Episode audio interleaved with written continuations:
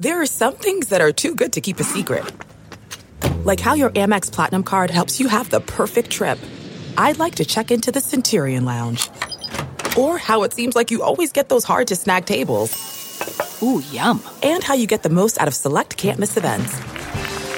With access to the Centurion Lounge, Resy Priority Notified, and Amex card member benefits at select events, you'll have to share. That's the powerful backing of American Express. Terms apply. Learn more at americanexpress.com slash with Amex.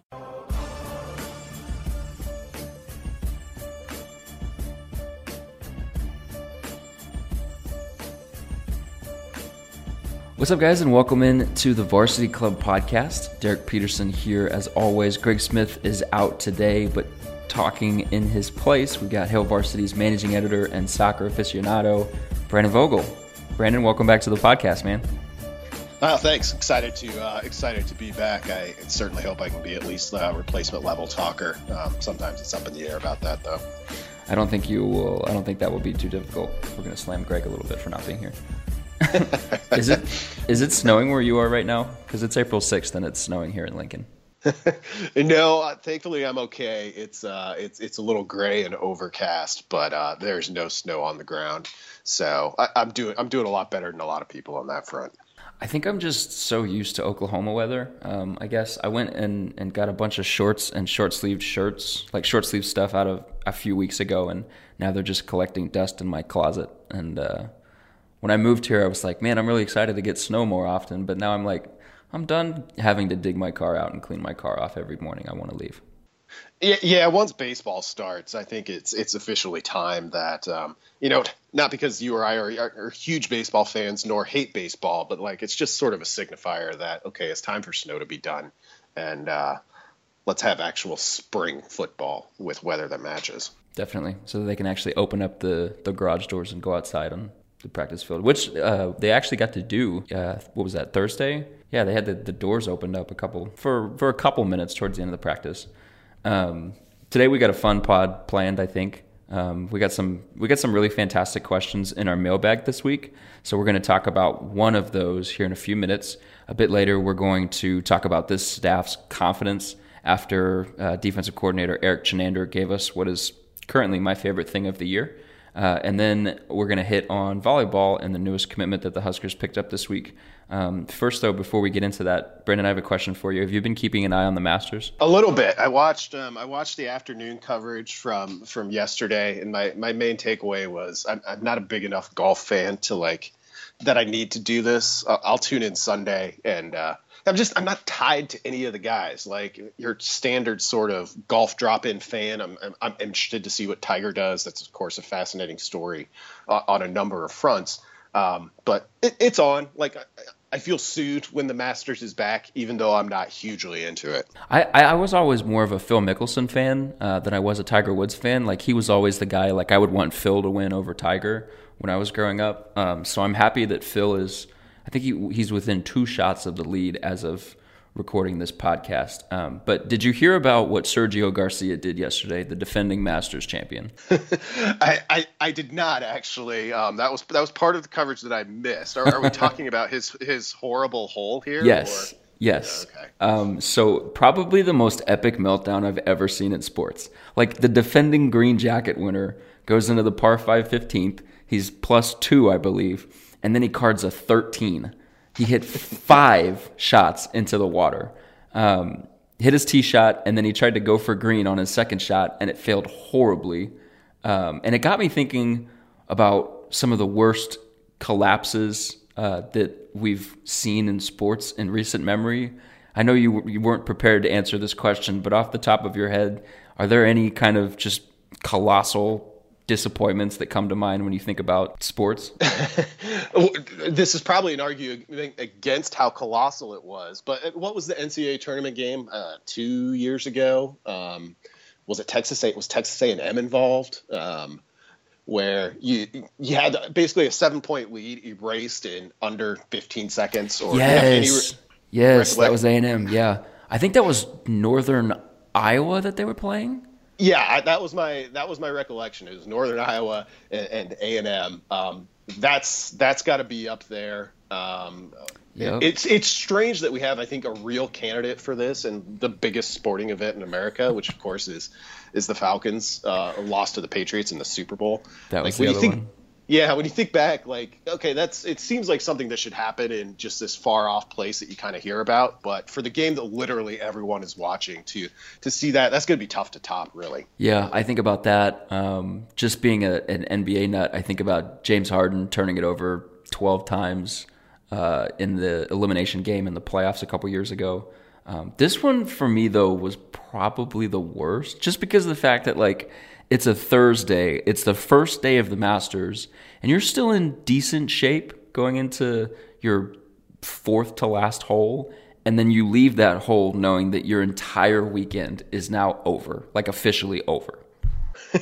I, I, I didn't I didn't see it. So was this was this like a ten cup scenario where he hit the first one in the water and he's like, well, screw it, I'm going to prove I can do it now, and just didn't, or did he have like a yips situation where a second baseman all of a sudden can't throw to first? I, I really think it was one of those situations where he was like, I'm going to hit this onto the green, so I'm going to keep trying. Because he hit the first one, and he, he hit it initially onto the green every single time, and there was a slope, and he had such backspin on his shot every single time that it kept rolling all the way down back into the water. And he kept hitting it further and further away each time, and each time it rolled back even more. And listening to Scott Van Pelt be like, oh no, oh no, oh no, it's happening again. Like it was just so demoralizing as a fan just watching it. It, it's um, well, it's it's it's why sports are the last remaining bet, sure bet uh, in terms of live TV. Like you just you, you can't you, you can't beat the you never know what's going to happen and when you get to have somebody like scott van pelt who i who i really like uh, involved in some of those moments it's even better Yeah, I love SBP. Um, let's talk about Nebraska. We're six practices into spring ball, uh, and the excitement is picking up um, majorly with all of the optimism that we keep hearing from coaches out of practice. Everyone's bigger, everyone's stronger, guys are looking good. Um, but that's basically the spring ball motto anywhere this time of the year. Um, it's going to be really hard for us to know who's where doing what at most positions because the staff is just moving so many guys around. Um, but we do know a couple things. First, uh, the offensive line looks ab- about how we thought it would look, um, minus Decker and Conrad at center. You've got going left to right. You've got Jaimes Foster, uh, Hunter Miller is filling in at center, but then you've got Tanner Farmer and Matt Farniok. Um, Miller is the surprise, uh, but we knew the other names would be there, and then we know who the playmakers are for the most part. Um, we just don't really know who the quarterback is going to be at this point. So let's try to forecast a little. Um, we got a question in this week's mailbag asking about stats that will improve for Nebraska this year over last year that will result in an improved win loss. Let's start with what you said on offense. You took explosive plays. Yeah i did um, I, I run the risk of this kind of becoming my, my de facto answer i've spent a lot of time in recent seasons looking at, at explosive plays and, and obviously it's something people associated with with frost's offense last year. Nebraska kind of fell off on, on that front. It, it just wasn't an offense that was designed to be to be that explosive, and uh, you have to wonder if that's the the best fit. If you're going to run a pro style offense in, in this current era, you you better be like UCA USC level talented, I think, to to really maximize what you can do. So Nebraska straight up needs to score more points. They were they were below the national average the past two seasons. Um, that's not going to cut it. I, I think everyone's optimistic about the Huskers' chances to get there under this offense, but when you when you look at really great offensive football, what what UCF certainly was last year, it's the combination of efficiency and explosiveness. Given what we don't know about quarterback, given the newness of the system, I think that efficiency hurdle is a little bit higher and maybe a, a season or two down the road. But the explosive part of it, uh, I think Nebraska can get right away. And and those plays you really have to view them as as points. I mean, I've got a, a bunch of you know numbers I can throw out there about that. But you see a play go for about 15 plus yards, just think, oh, that's as good as about two points on the board. Hmm, interesting. Um, do you have in front of you? Do you have numbers? Because you listed out explosive play um, percentages for Central Florida last year during their coming out party. Do you have numbers from 2016, that first year that the staff was there? Do you know what those I, numbers look like? I don't. I don't have them in front of me at the moment, um, but I, I did mean to go back and look at that because that's that that's going to be interesting to see how big of that jump came on um, came in year two. My, my memory, and this could be totally wrong from from having looked at this previously, is that the the efficiency jump. So I, I think UCF ranked in the top five certainly in success rate, which is just the measure of how often uh, a team is on schedule. Um, that was the the bigger of the two. You know, they explosiveness. A good way to think of it is is as three pointers in, in basketball. You know, they can really change games. Teams that are only explosive, you know, kind of run the risk of well, if you hit a hit a cold shooting night or you have a, a team who's really prepared to defend well, uh, you, you might be out of answers. So that's why the combination of the two is, is really where you want to be. But as a starting point, I think you'll see more of those big plays and more points because of it from Nebraska in 2018. I think so too, and I've and I've got I looked up the the scoring offense and then the yards per play um, for the last three seasons for Central Florida and then last year for Nebraska, and the the trend that I'm seeing really kind of goes in line with what you're the the efficiency versus explosiveness that you're talking about. Um, in 2015, Central Florida was at 13.9 points. Um, and then in 2016, it jumped all the way to 28.8. And then obviously last year it was at 48.2. Um, but the yards per play in 2015, they were 127th in the country, 4.1. In 2016, they were 123rd in the country, just 4.68. Um, and then last year they jumped to second.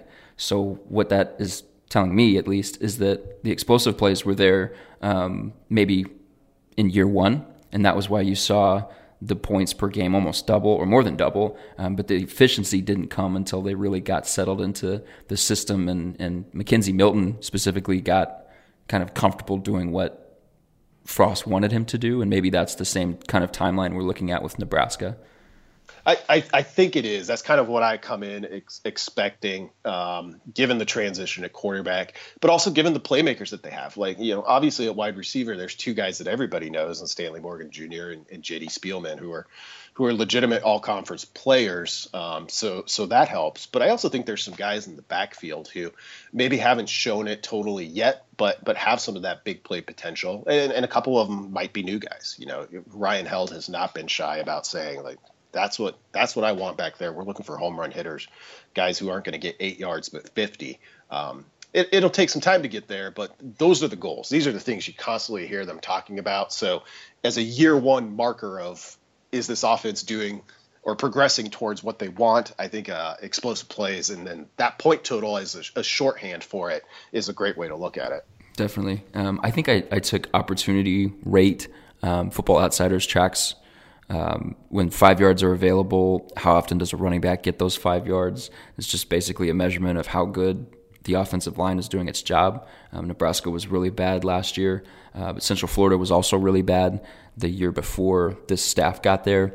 Uh, they were a little bit better in 2016, and then they were just really, really good last year. Um, that again speaks to the efficiency. You talked about the playmakers. Who are some guys outside of like um, you know, you've got J.D. Spielman and Stanley Morgan, and then somebody like Greg Bell is getting some some love right now. Who are some other names that that you kind of like what you're hearing out of spring ball so far?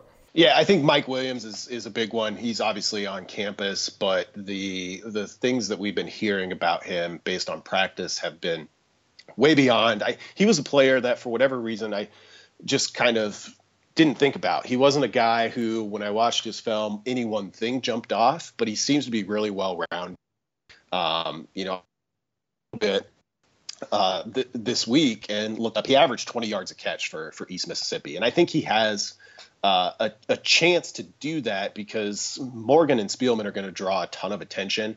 Uh, if if Williams can be that keep a defense honest guy. Um, there's there's a lot of yards, touches, and points to be had for for him. Um, you know, a couple guys who aren't here yet. Uh, we continue to hear Miles Jones' name come up as a as a as a guy who I think the staff feels like they don't totally have one of on the on the current roster. And then I think you can put LeGrone and McGriff both in that category too. Those are those are four uh, new additions, I guess, that that have the potential to to put up some pretty good numbers. I'm really excited about um, Tyjon Lindsey in this offense. I think he's kind of a forgotten man at this point, which is a little odd to say. Um, but I'm also curious what Maurice Washington's role is going to be. Because it, maybe he's going to get left behind a little bit since he's not already here. Do you get that sense? I, I do a little bit. Um, he he certainly runs that risk. You know, not his fault for for not getting campus in January. Everybody's got their own thing going on, but I, I see him as a guy who is is definitely going to play. Um, the excitement level around him is probably going to outdistance how ready he actually is, but they'll find ways to use him. I don't I don't see him as a redshirt guy. Um, you know, it, it's tough to put anybody in that category of oh yeah, here's a guy who who, who needs a red shirt anytime you have a coaching change. But I think particularly with this one, you know, you saw with UCF, they kind of quote unquote in right away and and they became a part of the offense and defense pretty quickly. Let's switch gears a little bit. You talked about Ryan Held and kind of not being shy about saying what he wants in a running back. That's that's been something that we've seen from everybody on this staff. They're not shy about saying what needs to be said. They're not going to just give you standard coach speak for 15 minutes the entire time during an availability. They'll give you those little nuggets where they'll be honest and they'll be open. Um, we saw it with Eric Chinander when he walked up to the to the mic the other day, and he's like, "Oh, am I not supposed to hold this?" And then he kind of looked at the camera and smiled, like he he definitely knew what he was saying. Um, how, what are your thoughts on this staff's confidence level and just the way that they're going about talking about the team and the way that they're going about being um, very honest about what they want, what they're seeing, what they're not getting right now? Yeah, their their uh, their confidence level is through the roof, and I, I got the chance to go down to Atlanta and cover the Peach Bowl, and I noticed it right away. Then you know they're loose. They have a very good feeling that they know what they do works, and uh, that allows them to really strip away a lot of the things that I think are kind of complications around a big time football program and and big time college football in general. It's just kind of like hey let's let's not make too much of this. Let's let's do our work. Let's teach it the way we know how to teach it. And then let's let's have some fun because we can show like as we get there as we start checking those boxes like things will work and and we'll make some improvement pretty quickly. The the lavalier microphone incident as i as i've taken to to calling it is is fascinating to me on a number of fronts because that either means that somebody told Chinander about Bob Diaco's penchant for holding the tiny microphone that is designed to be clipped to your chest, or he watched some of those post game clips at some point and picked up on it on his own, which I, I can't decide which one I like better, but uh, which one do you think think it was, Derek? You know, thinking about it, I kind of hope it's the the first one that he was he was told about it. I I I just don't I don't think I can bring myself to say that that this staff is watching clips of the old staff talking about the team. that would feel very strange to me. I really hope someone kind of like showed it to him jokingly and and he was like, "Oh, I'm going to have some fun with this." That's my hope. yeah, I, I think that's the, the the more likely route too. Like, you know, it's not like Bob Diaco had a lot of memorable uh, post game post game interviews in 2017, but nothing that would have been like where Eric Chinander would have just caught it on ESPN uh, down in Orlando. So, so I think you're probably right. Somebody said, yeah, you know, this was the thing that happened. And, and Chinander, you know, who is from Iowa, who, who played at Iowa, I think very much fills that role in the staff in terms of the, the guy who likes to have a little fun and is pretty, uh, pretty down home and just uh, hey let's not take things too seriously here right and the, the thing that made it like if he had just said that and kind of gone about his business and then started talking it wouldn't have been as great but the thing that made it was that he turned and stopped for like a half second and then smiled at the camera and that made that made it infinitely better it was so great no, it, it, absolutely was. Not only did he uh, not only did he have the joke, but he he had the timing right. Efficiency and explosiveness combined, right there. There you go. There you go. That's a good sign for for this season. I got a question for you. We have heard. I think three of the six practices now we've heard uh, from one of the, the coaches that has spoken, whether it be Troy Walters or Frost or Chinander, say that the energy wasn't what they wanted Uh, they've talked about trying to get these guys to play um, like it's game day on you know April 5th. It's going to be hard, but at the same time, does that worry you at all? I mean, the way that I look at it is everyone, all the players that we had heard from before spring ball started, all they talked about was excitement to be with this staff, excitement to have kind of a, a fresh start, excitement to um, play in this system. And now, three of the six days, we've heard that the energy hasn't been great. Is that just them getting used to the new standard of practice here? Maybe the, the coaches are expecting more so much more out of them than what the last staff did or is there a level of um, concern that you have there hearing you know that they're not bringing it as often as we've heard it yeah I, I, i'm not ringing any alarm bells yet i think that part of it is a really good indication of kind of where things were for Nebraska previously. And it, this is something I've thought a lot over the, the last like four or five years. So even going back before Mike Riley, as, as Nebraska, you know, put forth pretty frankly average results, you know, even when you're winning nine games, um, you, you, go back and look at the point spreads and that sort of stuff. If anybody puts any stock in that, and that's, that's kind of where, where they start out each year is given Nebraska's resources and all of that, they probably should win nine games. Um, so because of all of that, because of things like you can open a season and expect to be at like eight and a half or whatever it ends up being, um, plus all of the amenities, all of the stuff that looks like one of the game's great programs, I think can actually start to work against you because everything around a, a young 18 or 19 year old player feels like, well, hey, this is like the pinnacle of college football. This is one of the places you come if you want to experience it at the highest level. But Nebraska wasn't producing those results. And I think what you're seeing when the coaches say, you know, the energy wasn't quite there is that for the first time in a while, they have people actually demanding it. Like they have people demanding the effort that it's going to take for Nebraska football to feel like everything that's around the players, which is a top 10 program uh, all time. So that's that's kind of how I look at that. I think that's the right way to look at it. I don't know that red flags should be going up yet, but that was just something that that I've kind of been thinking about. Let's switch gears um, away from football and let's talk about volleyball because Nebraska picked up um, a commitment at outside hitter in Lexi Sun um, or a transfer. Um, just talk about kind of that process of her coming to Nebraska, committing to Nebraska, and and kind of what she's going to bring to the team. Yeah, so uh, one of the top outside hitters in the country coming out of high school uh, ended up at Texas, which everyone knows is, one of the the powerhouse programs out there.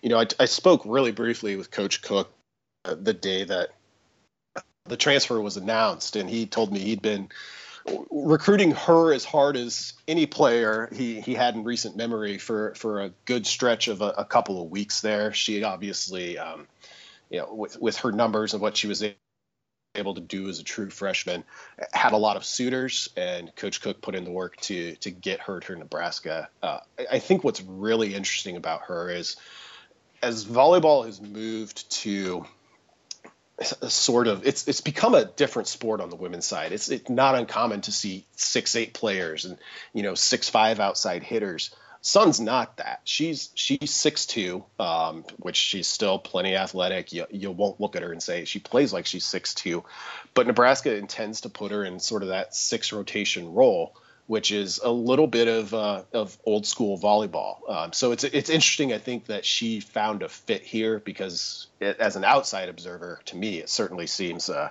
seems like a, a good fit uh, for for a player of her caliber. I've I've heard that uh, Scott Frost played a, a, role in recruiting her. Have you heard the same thing? I mean, do you have any insight on that? Uh, yeah. So uh, I don't know if they were were having dinner at uh, Coach Cook's house. A lot of times these these coaches kind of end up in the same neighborhoods.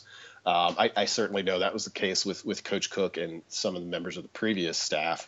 Um, so if this was a dinner at Coach Cook's house or if they were out somewhere in Lincoln, but Scott Frost and, and, and Matt Davison did make an appearance at that uh, at, at that dinner, and of course they're Scott Frost is a rock star in Lincoln right now, so I, I think that was probably coordinated. The relationship between Coach Cook and Scott Frost is is a pretty interesting one. You know, uh, our colleague Jacob Padilla had a great write up when when Frost was hired about Coach Cook driving and, and, listening to the press conference and and being moved to tears. Um, it's it's pretty fun. And when I look at some of the things that Scott Frost has already implemented and uh, what Coach Cook does as a coach, there's a there's a lot of similarities there, which uh, I think is pretty encouraging if you're a Nebraska football fan, given volleyball's success. Definitely, and, and Coach Cook was just over at practice on Thursday talking to the team. So the the cross sport support so far has been pretty exciting to see. Absolutely, you know, and at, at one point when we were when we were when I was working on the book with with Coach Cook, I asked him because um, like a lot of the new ideas that we outlay in that book, his ideas, of course, uh, and, and, talk about were totally new to me. And it wasn't long into it when I asked, I was like, so does anyone ever come over here and, and ask like what you guys are doing? Why is this so successful? And his answer was no, um, which didn't make a ton of sense to me. But I think given the relationship that Frost and Cook have coming in, uh, have the chance to to help each other out a little bit. That's wild that no one came. Like when you have a pro, when you have a, a program that's that successful, how do you not try to to take advantage of the resources that you have like down the street from you. That's crazy to me to think about that. Yeah, yeah, I mean literally down the street. And and what's interesting about it is like when, you know, Nebraska volleyball kind of rose to power under under coach Pettit and the in the 80s and 90s, they were taking parts of what Tom Osborne was doing uh, in terms of how they structured their practices. And you know, now you see uh, now you see Coach Frost continually mention those things about taking some ideas from from Coach Osborne. So it's almost as if the Nebraska's advantage on a coaching side kind of left from football, went over to volleyball for a good stretch, and now it might be back with football and volleyball. Um, so so maybe someday in the near future we can uh, we can replicate 1995 when when both teams won a national title. 1995 was a really good year. It was the year I was born. There we go. So yep, it was. Uh, it's it's hard to believe the like the the level that Nebraska had reached there, and now that I know that we have we added you to the world on that in that year, um, well, it's it's the best year that we can possibly have. It's gonna be tough to top. I think that's a good good spot to end the podcast for the week. Enjoyed it, Brandon. Thanks for coming on. Yeah, thanks a lot. Yeah, we'll be back next week talking more Husker football. We got some baseball going on this weekend. Spring games coming up soon. Uh, things are picking up, guys. So just keep it with Hail Varsity.